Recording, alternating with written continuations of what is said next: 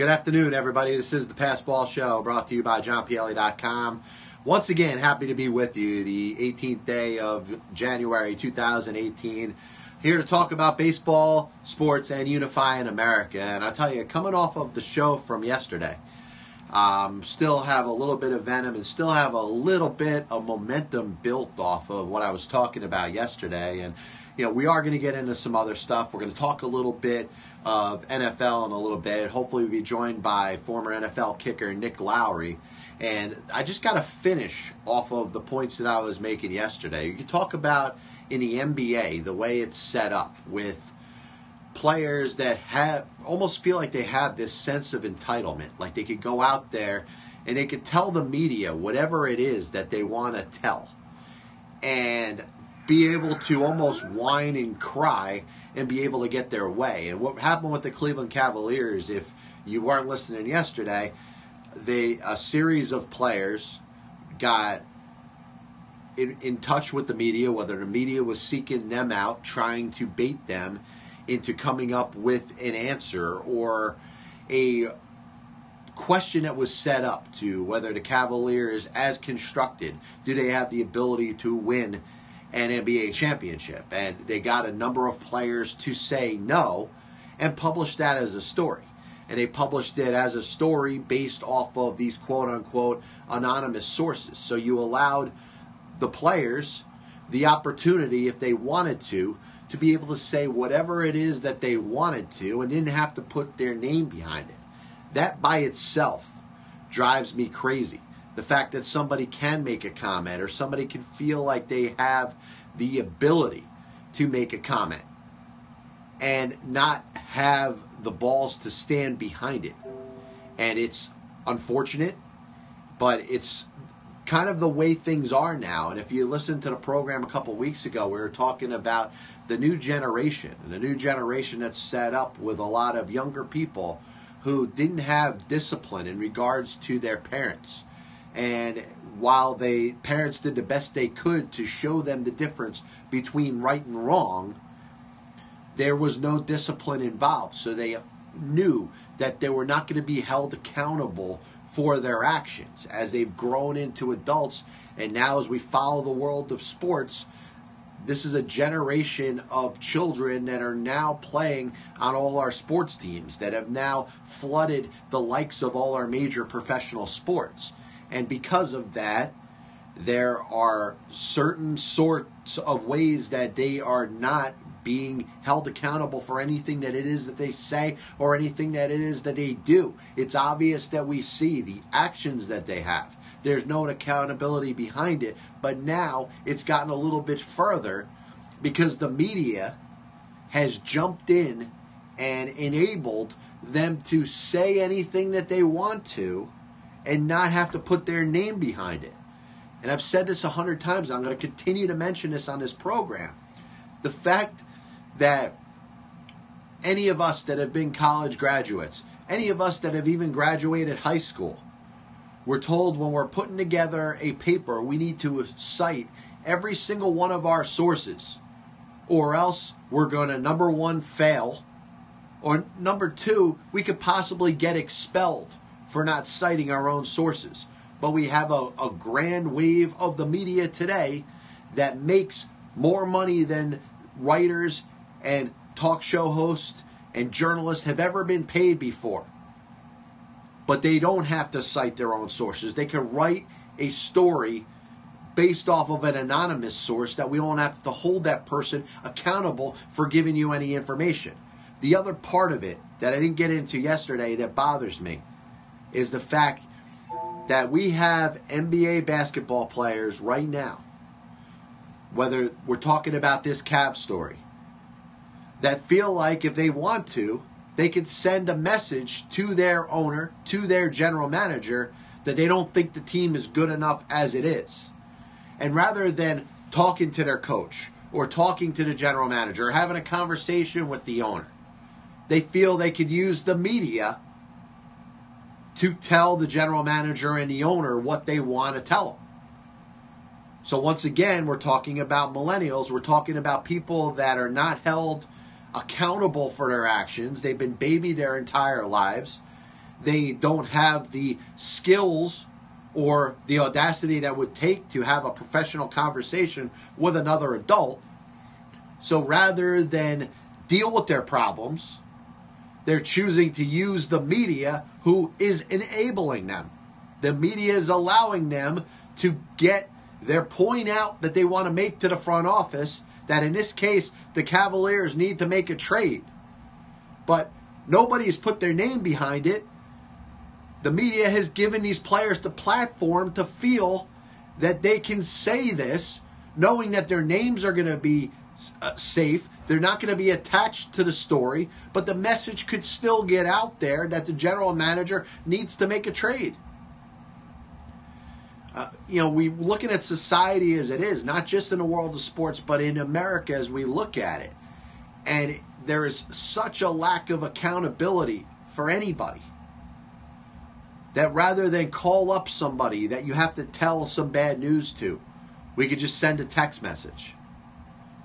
And sending a text message, let's be serious, is is not standing up to any of your problems. If you got a problem, you can't make it to work one day, you send a text message to your boss as opposed to calling your boss and standing up to the fact that your boss isn't going to be happy that you're not going to be at work today. But we feel like we can send a text message now. But the reporting, the way it's set up, and you figure reporters would be the ones, they would they'd be the last line of defense to keep somebody from being able to not be held accountable for their own actions. But the media is enabling this. And it's something that is extremely, extremely frustrating. And I don't think it's going to get any better. I really don't. And I, I, I hope at some point there's some level whether it's parenting, whether it's teachers, whether it's people in our you know elected offices. And I know we certainly can't trust trust people that are in our elected offices. But where is accountability going to be taught in America today?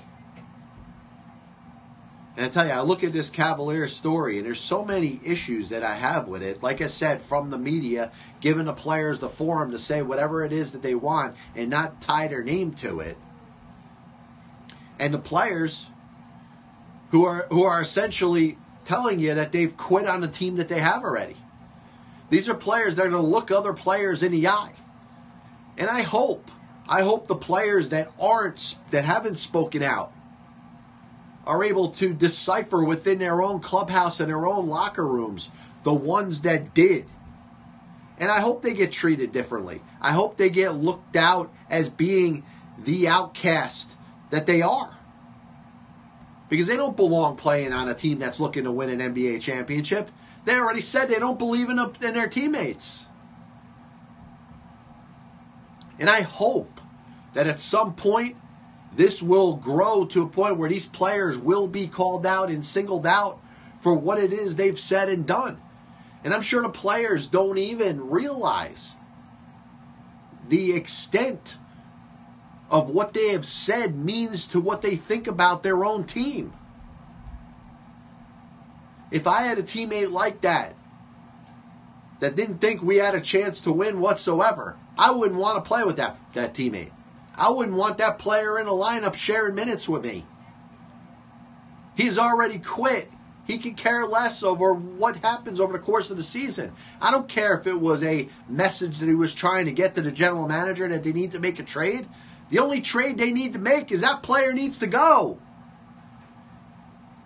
That's the message you're getting out to the general manager is that general manager needs to trade you, which in the end is more the reason for you to put your name behind the comments that you made.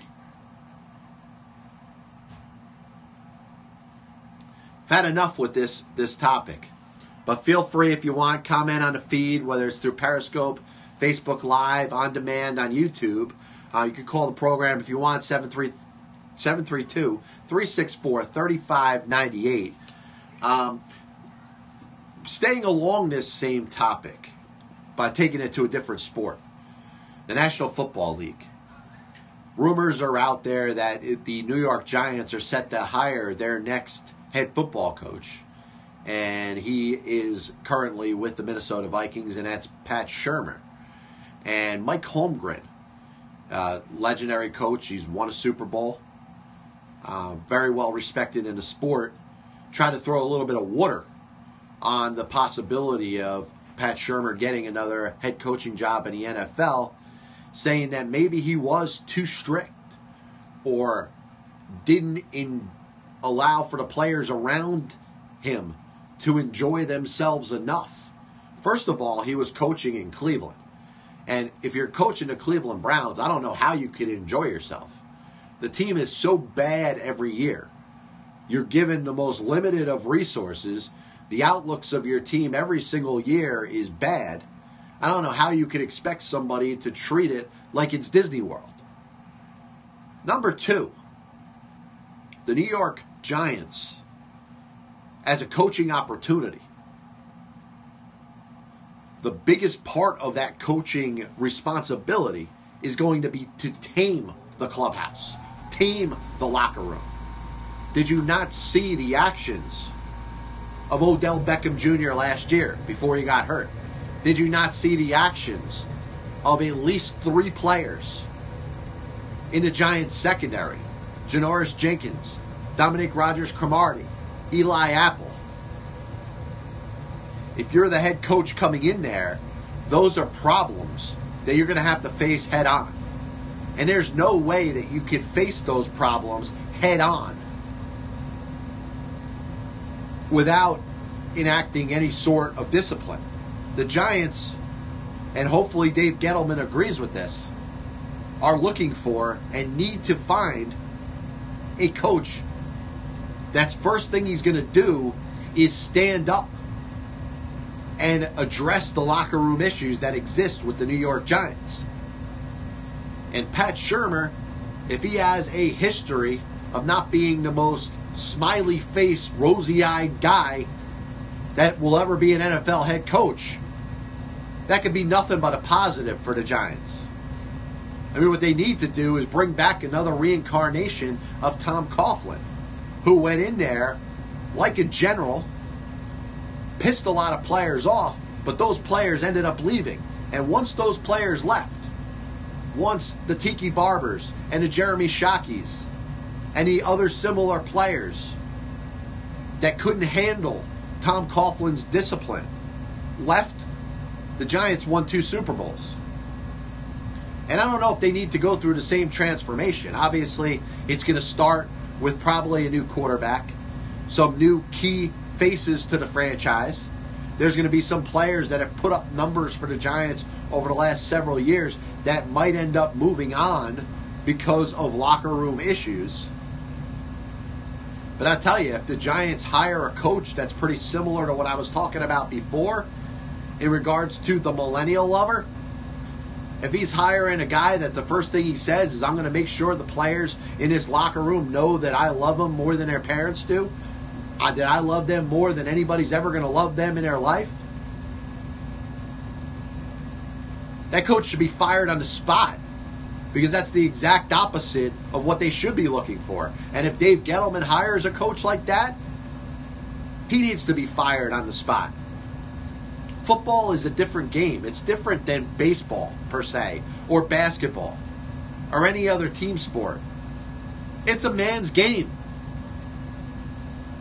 And I understand we have a new generation of people that were not parented while they grew up and were not shown any sort of discipline and were not held accountable for their actions. But it doesn't mean the leader, the coach, the person that is going to take the utmost blame for whether a team succeeds or not cannot be tough on his players. We have not progressed to a generation where players should be babied. And especially when we're talking about football players. This isn't baseball. And you know I love baseball. Football is a man's game. There needs to be discipline players need to be held accountable for their actions. And if you're going to have a coach that wants to win over the locker room and be everybody's friend, it's a situation that will be destined for disaster. So if Pat Shurmur ends up taking the New York Giants head coaching job and isn't loved by the media, that shouldn't be his number one priority. And Mike Holmgren, with all due respect, you are wrong with this assessment. Because to be a successful NFL head coach, which you should know because you've been one, you have to have some sort of standards. There has to be some sort of disciplinary chain. Players have to be held accountable for their actions. And if the Giants bring in somebody that isn't willing to get to the roots of those problems, he's not going to last very long. And this team ain't going to get any better. For the Giants, the inmates were running the asylum. That's what cost Ben McAdoo his job. And his choice to have selective discipline as opposed to progressive discipline did him in. The fact that he decided to pick and choose the players that he was going to be tough on.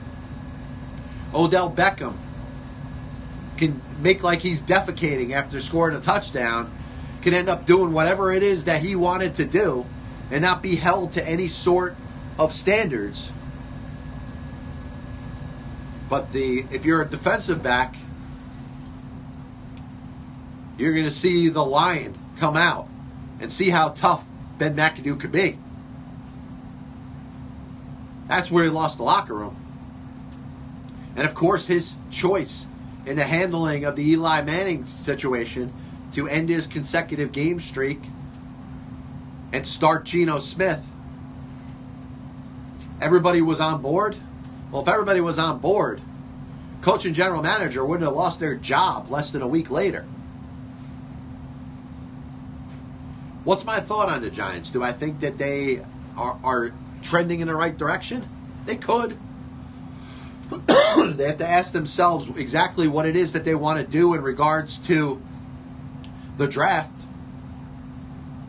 Do they want to maybe bring in a veteran or a journeyman quarterback? Do they believe enough in Eli Manning? Do they want to draft one of these top quarterbacks with the number two overall pick? They have a chance to do some good things. I mean, having either Sam Darnold or Josh Rosen fall into your lap, it's not a bad thing. Question is, are they going to let Eli Manning go save the money in regards to salary cap. I know it's going to hit them a little bit initially, but they'll save a considerable amount of money and use that money to address other needs in the team. Maybe a guy like a Josh McCown or Nick Foles. Let's see how Nick Foles does in the AFC in the NFC Championship game. If he plays well enough and either leads the, the Eagles to the Super Bowl or loses a close game against the Vikings, maybe he could be a guy to mentor your next quarterback. It, there's a lot for whoever this next coach is going to be to do. But the most important thing he needs to do is take on that locker room. And I don't know, are there enough men out there that are willing to be an NFL head coach and stand up to this generation's worth of players? Because it obviously isn't happening in the NBA. The one thing that's getting lost in the whole Cleveland Cavaliers situation is how much Tyronn Lue has lost his own clubhouse, his own locker room. How come Tyronn Lue, from the coach of the Cleveland Cavaliers, is not being held to any standard in regards to what his players are saying to the media? If they're sneaking behind, you know, the announcement of their own name, to media to the media saying that they don't think that this team is good enough to win an NBA title, but they don't have to tie their name to it, that is an indictment on the coach. In the NFL, when you have players that were doing what they were doing, you know, in regards to the secondary of the New York Giants, DRC, Jackrabbit, Eli Apple, for those players quitting in some instances the way that they did, That's an indictment on the coach. And that was shown right out in front of anybody. We all saw how obvious that was, and the result was the coach lost his job. What's going to happen with the Cavaliers? They have to, at some point, I think, address their situation. But the first person I'm going to trade is not going to be who I'm trading for. I'm going to trade that player or those players that are leaking stuff to the media. Those are the players that I want to get off my team. And I don't care how good they are. The best way the Cavaliers can improve their chances of winning an NBA championship is to get rid of those players that are leaking stuff to the media. Or at the very least, taking the media's bait in regards to giving them answers that they want to hear. First things first, get those players out of here. And you know what? If those players are good enough talent wise, maybe they can get not only better players that can perform on a court, but better players that aren't going to say the stupid stuff and take the bait of these wacky reporters that, by the way, are doing a half assed job. When you rely on the majority of your reporting to be based off of anonymous sources, you're not doing your entire job as a reporter. And if you're touching on controversial enough topics, that means that you got to work harder to get somebody to give you some information and stand enough behind their comments that they're willing to put their name behind it. Because you know what? When you put that article together, and rather than say anonymous players on the Cleveland Cavaliers, when you throw names out like Kevin Love and J.R. Smith and Tristan Thompson, and what other ever names that they ended up getting, when you throw the names behind those comments, that is a story that you hit out of the park. That's a story that gets unlimited clicks. As a reporter, you've arrived. But you know what that takes? That takes more work than just saying, hey, can you answer this question? I'll, not, I'll, I'll promise to not put your name behind it. Reporters now are getting soft. And is, uh, is it because we're dealing with the same generation? Same generation of kids that grew up that were not held accountable for their actions and babied and give given whatever it is that they wanted?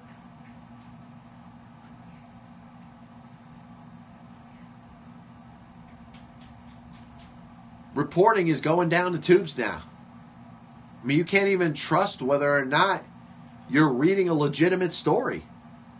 How many times, not just in the world of sports, but do you see a story completely contradicted by two different media entities that are all telling the same story as if it's fact?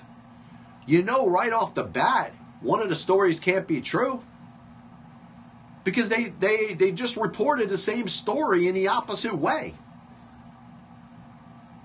If we're talking, let's say, black or white or life or death, one person could be reporting that somebody is dead. The other person could be reporting with the same confidence that that person is alive. One person is telling the truth and the other person isn't.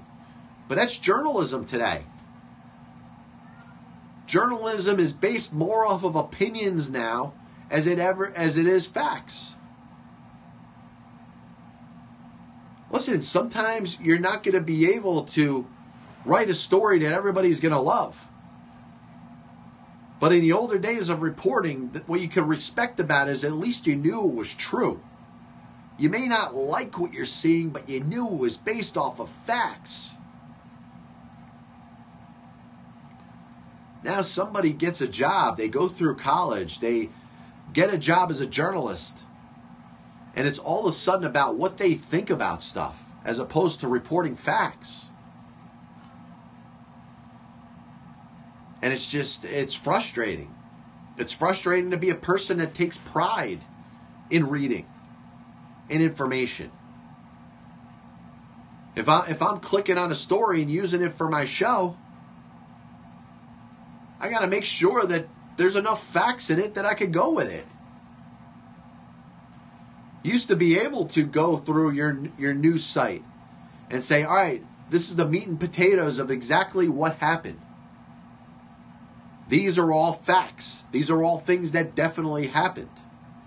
And maybe at the end, maybe in a page down the road of the newspaper you're reading, you'd get opinions. And you'd understand because it would say right on the top of it opinions. People were well respected com- columnists and they were their job was to give their opinion about a certain topic.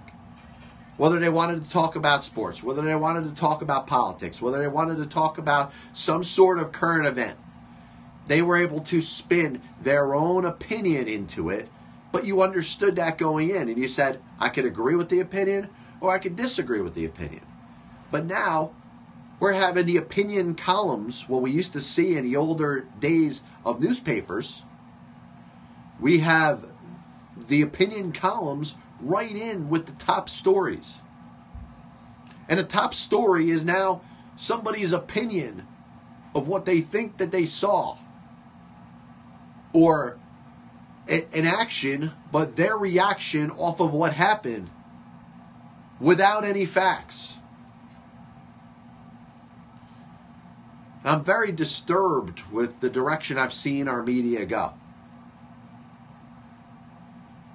And I don't know if it's the same thing to make try to make people you know happier because there's a lot of bad stuff that's being reported in the news. All you have to do is turn the news on and your smile gets turned upside down because of everything that gets reported, all the fears, the worries that people have. You know, anything can happen. And there's so much hate out there. Everything is based off of hate and anger and frustration. And it's being directed in all types of different directions.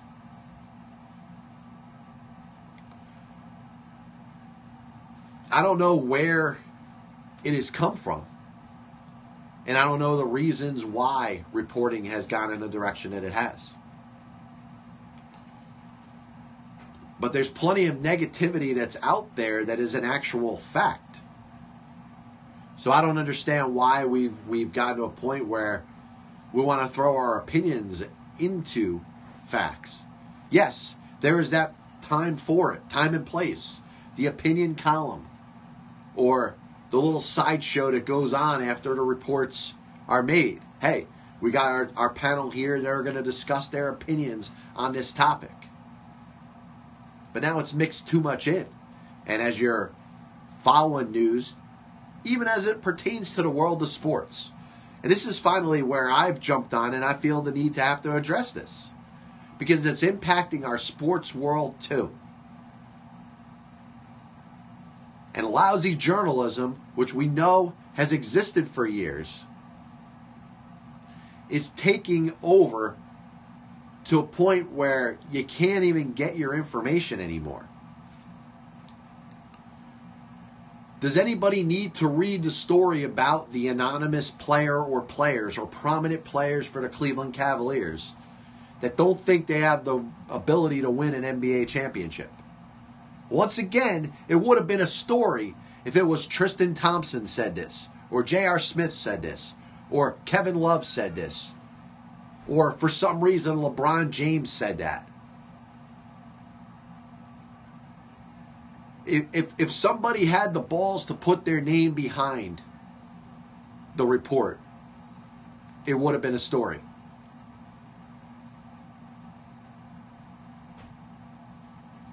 And, and you know it could have it could have it could have gone in a better direction. Yeah, I will touch on a little bit baseball going on later on in the program. Um, I do want to talk a little bit about the possibility of our offensive free agents finding themselves a home at some point. A couple days ago, we talked about the top free agent pitchers that are out there. We spoke about Jake Arrieta, uh, Yu Darvish, Alex Cobb, and Lance Lynn. And I came up with four very distinct destinations where I feel as we hit the halfway point here on the Pass Ball Show. Once again, this is John Pielli with you. We're talking a little bit of baseball as we get set for uh, an incoming guest. But as we finish the show today, we're going to talk a little more about the top free agent offensive players. And I think the word collusion has to be thrown out there. Now, I don't know if it's definitely going on, but I think there is some variation of collusion. Now, the collusion in baseball really starts from the overemphasis on analytics and sabermetrics. It has forced owners and general managers to realize, and this is going back to Billy Beane and Moneyball, that certain production, which was costing a lot of money in Major League Baseball for a series of years, can be supplemented with players that are going to cost less.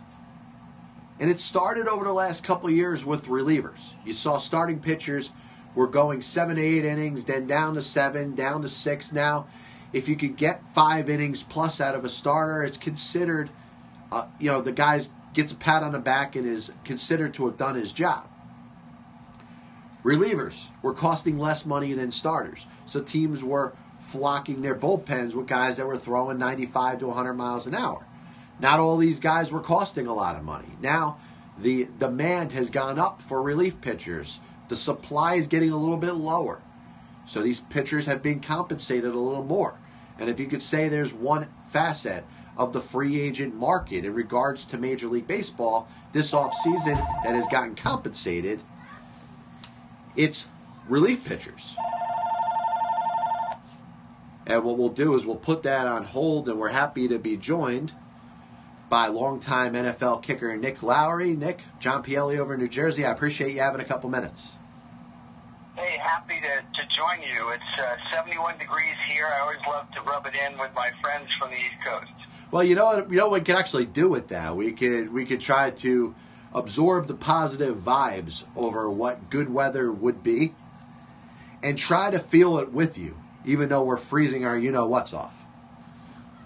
Yeah, and we can also project the difference between the playoff game if the Cardinals uh, here in Phoenix were playing this weekend here versus, let's say, the Philadelphia Eagles against Minnesota. And as a kicker, trust me, uh, I know which one I'd prefer.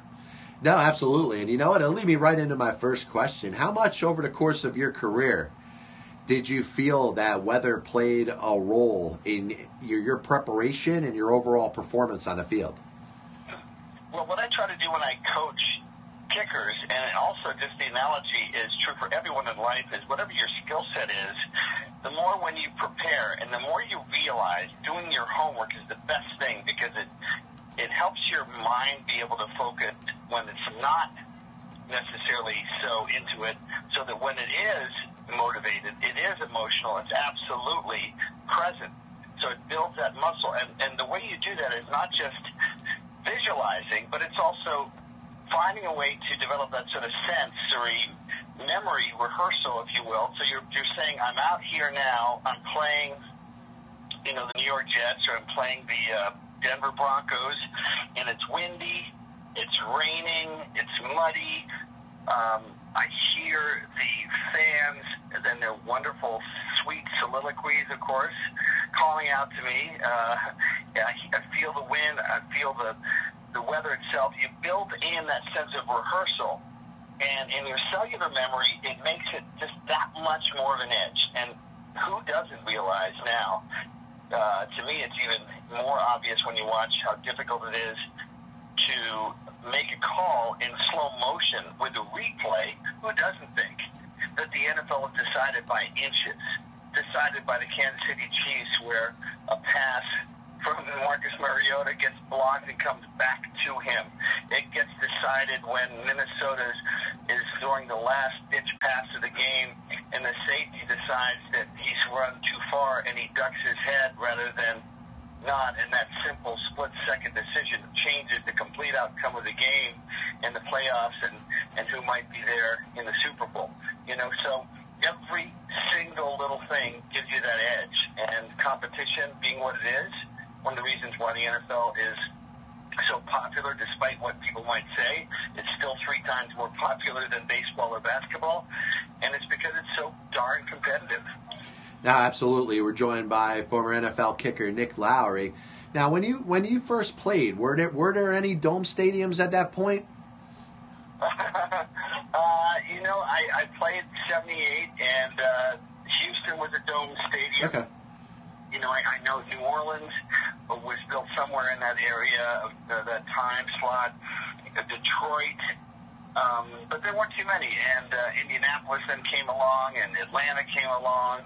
Um, but in my career percentages, like anybody else's, was that much better. I, I never quite understood why, after kicking four field goals, three of which were 50 yards or better, um, in the opening game of the 85 season. Actually, it's 48, 52, and 52, and a 36-yarder in the first 19, 20 minutes of the game, of the opening game in New Orleans in 1985. Why I never got to play in New Orleans again? It would have been uh, a lot easier to kick there. And uh, those players that do, it's just like anything. If you you miss a big kick uh, and you don't know if it was the wind or you, you can question yourself. A golfer has to deal with that. So a lot of what you do as a kicker is the mental side and making sure that you've done everything to prepare yourself and just focus on what you can control.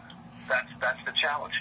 Now, I, I tell you, you, you touched on something that certainly has a lot to do with it. The you know the mental preparation and the fact that you know what you're doing is is just is such a game of inches by itself the the slight the slightest change or something that comes out of the ordinary to what you're used to doing can impact your ability to kick the ball, whether it's length or accuracy or shooting for two for two uprights. And if you're just off a little bit, you know, talk talk a little bit about how much that means to every single kick. Well, you know, and once again, you prepare for everything you can, can control. So if you can somehow get to that place where you know you've done the best you can, then also admit to yourself that no matter how perfect your preparation is, you're still going to miss some. Yeah, of course. And that's called being human. And I'll never forget Coach Townsend, who is defensive line coach at Dartmouth College. He's an African American coach up there in, in, in almost lily white Hanover, New Hampshire. We had a guy named uh, uh, Reggie Williams who went on to play 13 years, an incredible player with the Cincinnati Bengals. But you know, he he really was uh, very helpful to me before my junior year because he said, Nick, I want you to know something. There's the funniest counterintuitive advice he ever gave me. He said, I know you're going to miss. I know you're going to miss. He said, but don't worry about it. You just do the best you can, and no matter how good you you are, you're eventually going to. Don't worry about that. We all know you're you're darn good. We're lucky to have you. So what irony um, from that is that that year I actually was one of the first kickers ever to not miss. I did I made all 28 extra points and and all my field goals.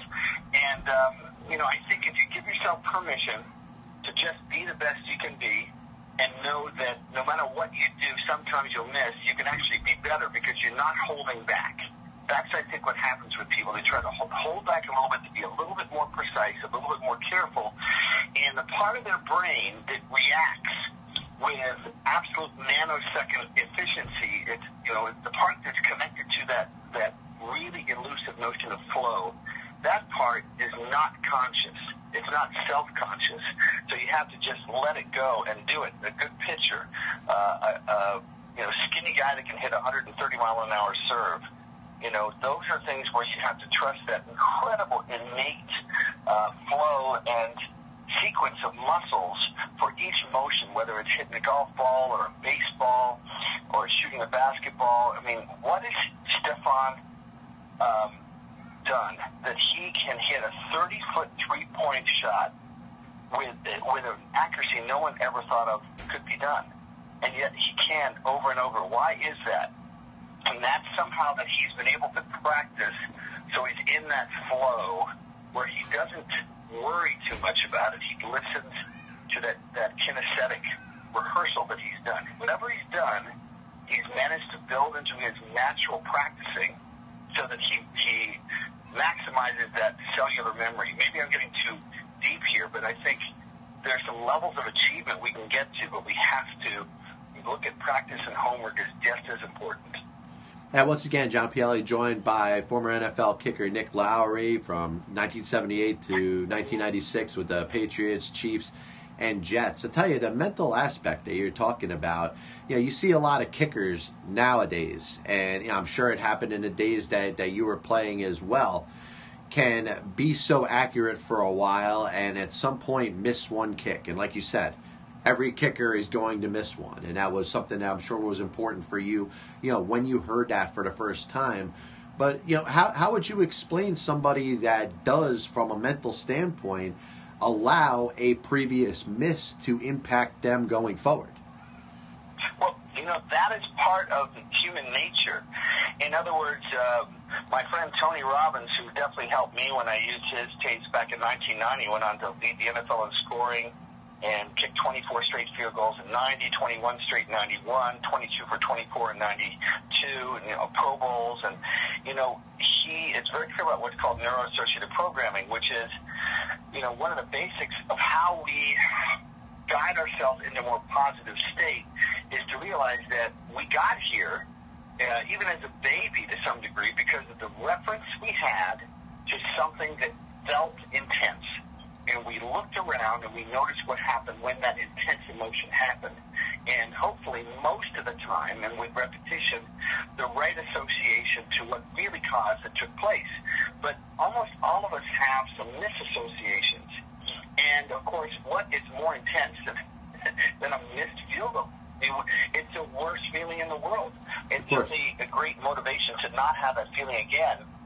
But what happens, and I had a feeling this would happen with Blair Walsh for Seattle because he missed that field goal in horrible cold conditions from Minnesota a few years ago. And now he's playing for Seattle with Mr. Positive, my former head coach, Pete Carroll, who I think really thought he could help him, and he did to some degree. But then that emotional state, that level of fear, that level of pressure, had not been approximate to the exact same pressure that he felt during that freezing cold game in the outdoor stadium in Minnesota when he missed the kick.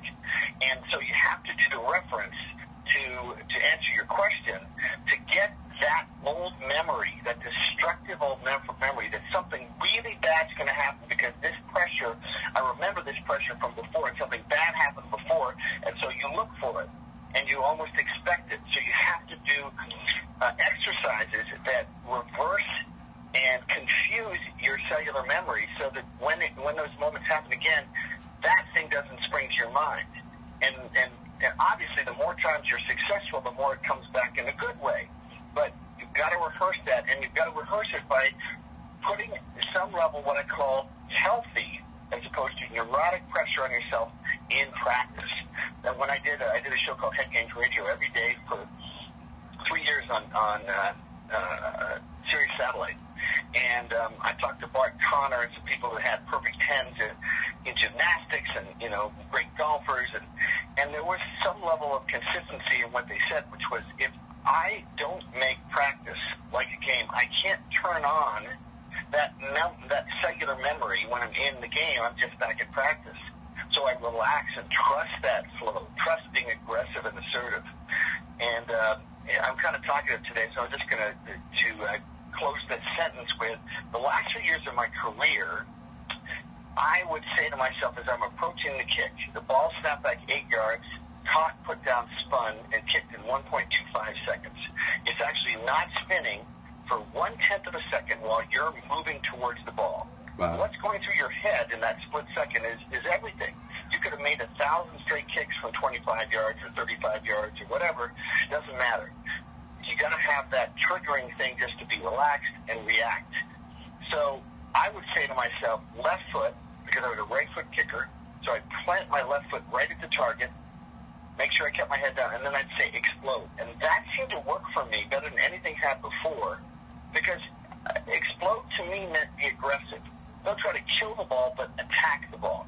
It's when you're being too careful that other muscles the groups get in the way and your natural fastest natural power. And when, when you hit the ball, you hit it, you strike it, it fights the wind better too.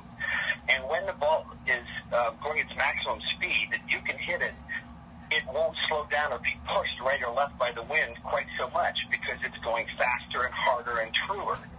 But if you're holding back a little bit, then instead of the ball being pushed maybe at 35 or 40 yards, as it begins to, let's say, go into a 20 mile an hour wind and you're in Philadelphia, like what's going to happen this weekend, maybe it starts to be pushed at 30 yards. Instead of being pushed five yards, it's pushed literally 10 yards right or left.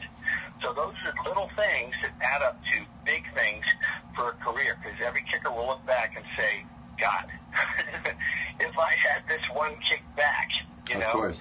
Um, and that's true for a lot of players, you know. Uh, think about that safety for for minute, for uh, for New Orleans. And at 21 years old, he has a long career ahead of him. But his biggest job of his entire life will be to put that mistake behind him and uh, and keep doing what he knows he can do.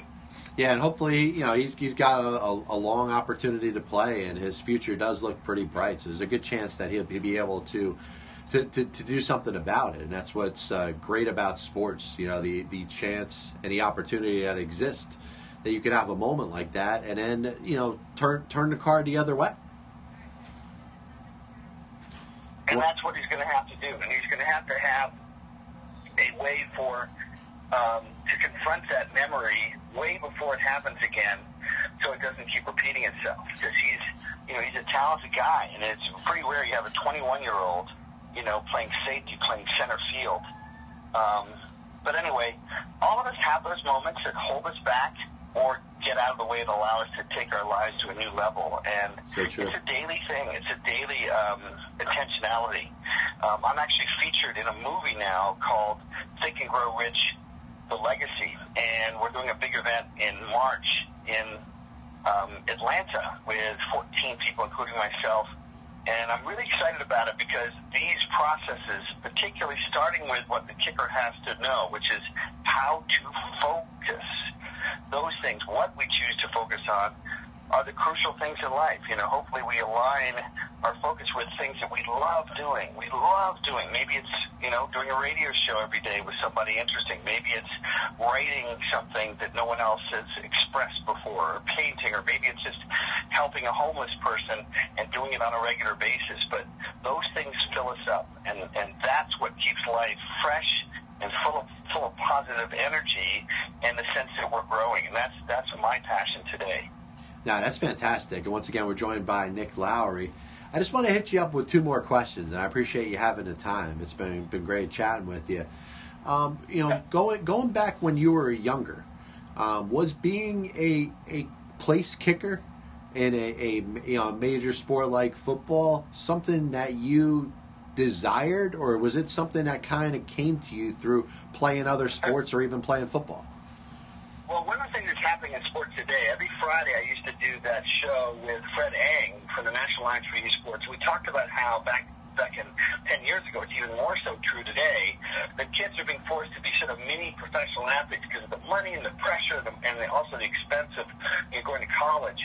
And what I was lucky enough to be able to do was to play lots of different sports. I was played tons of soccer. My dad was literally the chief of station for the CIA way back during the 60s wow. in London. And I played soccer when England won the World Cup. And then I played cricket, and I played rugby, and I, and I played these different sports. I swam, and then I played a lot of basketball, and I played a lot of baseball. I actually played college um, baseball and football.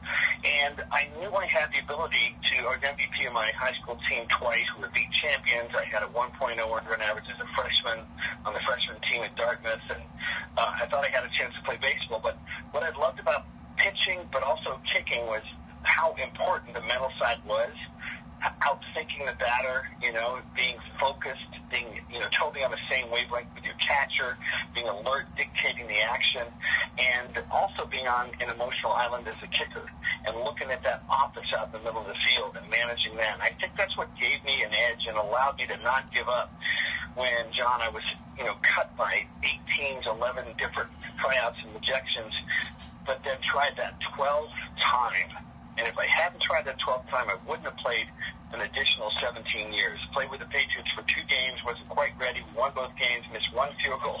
That was enough. But then I came back and kept learning. And I think when you combine focus with passion and persistence, those two P's are so incredibly important. It's amazing how when you can be bad at something, if you stick with it, you can become pretty darn good. It's true for a lot of the great actors out there. Clint Eastwood, who I think was in Hollywood for like 17 years, finally gets discovered, and I think most people would say he's done a pretty good job with you know, what he's done. And persistence with everything we do allows us to. It's that theory of 10,000 hours, you know, to love the craftsmanship. So, anyway, I, I love the work I do today because I found a new passion, which is helping people find their purpose. And, and for me, it's whether it's working with the homeless or the Native youth or anti-bullying programs or in particular reducing concussions right now in football and sports. Um, all those things are meaningful. They stir my passion, and uh, and it, I know they make a difference. So it's very fulfilling. Absolutely, man. And last last question I got to ask you, Nick the NFL over the last couple years moved back the extra point. Um, how do you how do you feel about that, and how would you have reacted if they did that while you were still playing? Well, you know what? Actually, Boomer Esiason talked about it uh, briefly on uh, Inside the NFL because we were teammates for two years, and he took good care of me. If he's listening, thanks, Boomer. And uh, you know, when I was there with the with the Jets, even though uh, we had some ups and downs there, but um, what I would have done is I would have at first been, you know, like every other kicker said, oh, there's even more pressure on us, right? It's a 33-yard field goal, not a 20-yard field goal, essentially. But then, after a couple days, or maybe sooner, I would have thought, you know, I have the highest percentage in the history of the National Football League from 33 yards. I was like 97%, whereas the average was like 92%. So then, if you do the arithmetic, 5% is I would miss one out of 20 less you know, so, you know, every season there'd be one extra point I would not miss that the other team might miss. So I'd give my team an edge. And so I just have to keep doing my job, and over the long haul, I'd, get, I'd keep giving my team that extra edge. And one interesting things is that I'm sure we can prove it in chaos theory is how often does that one little extra point favor, you know, and can play out in the outcome of the game itself? a lot more often than you'd think, you know, in the strategy, et cetera. So it's an important thing. I think it was needed, and I think it's made the game better. And it, it's definitely going to be an issue in the cold winter games this weekend. No, absolutely. And I tell you, you look at it from a lot of different perspectives. You mentioned the one point that could be a difference. I mean, for years upon years, when the extra point became almost a formality now it's something that you know a, a, team has to earn, and it's not just the kicker; it's the entire team that's in, you know involved in putting that together. The blocking, the you know the snap, the hold, and the fact that it is a little bit more distance, so it does add to the excitement of the game. Absolutely. Yep, it, it does, and you know I, I'm kind of excited. I think it's really neat that four teams are in it. Uh, obviously, the Patriots are much more experienced than Tom Brady than anybody else, but you got three quarterbacks, you know, and teams that haven't had a chance for a very long time.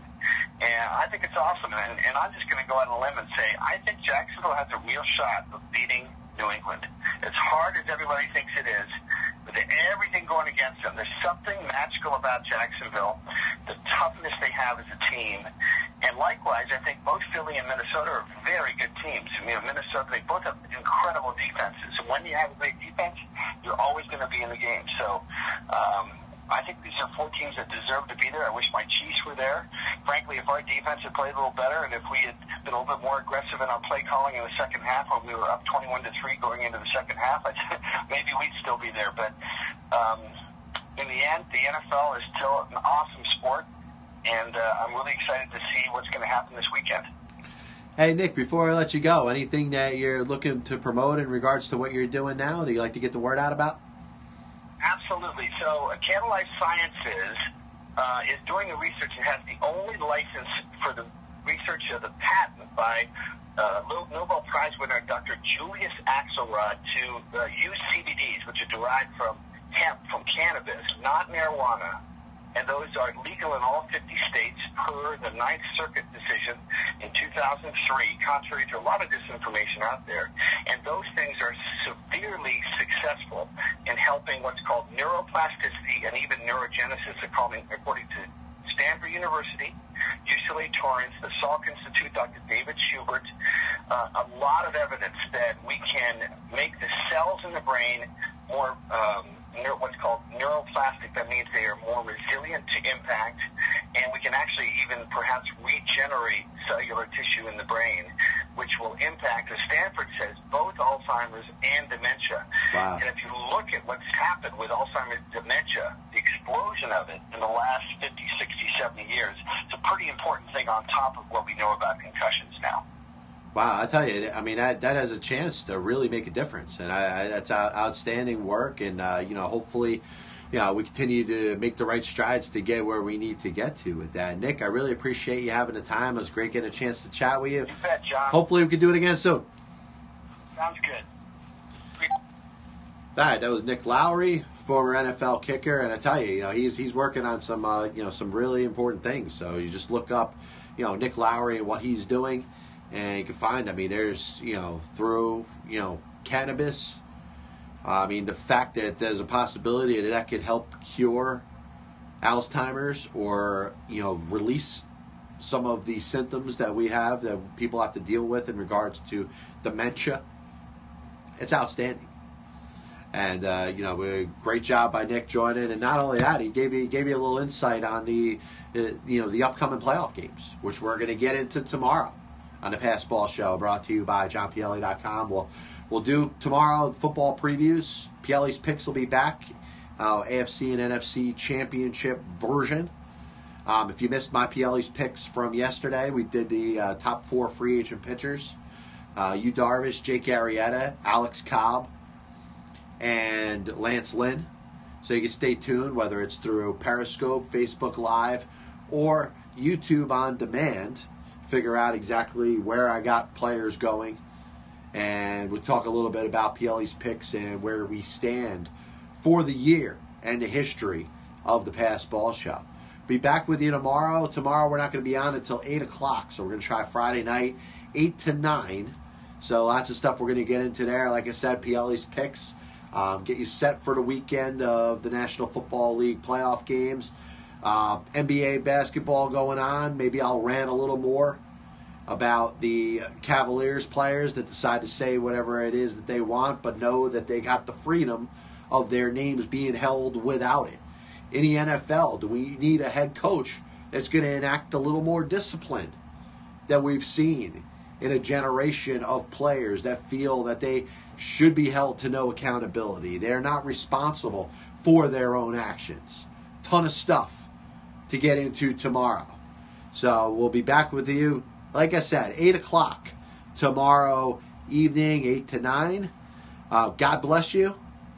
And as always, I'll see you on the other side.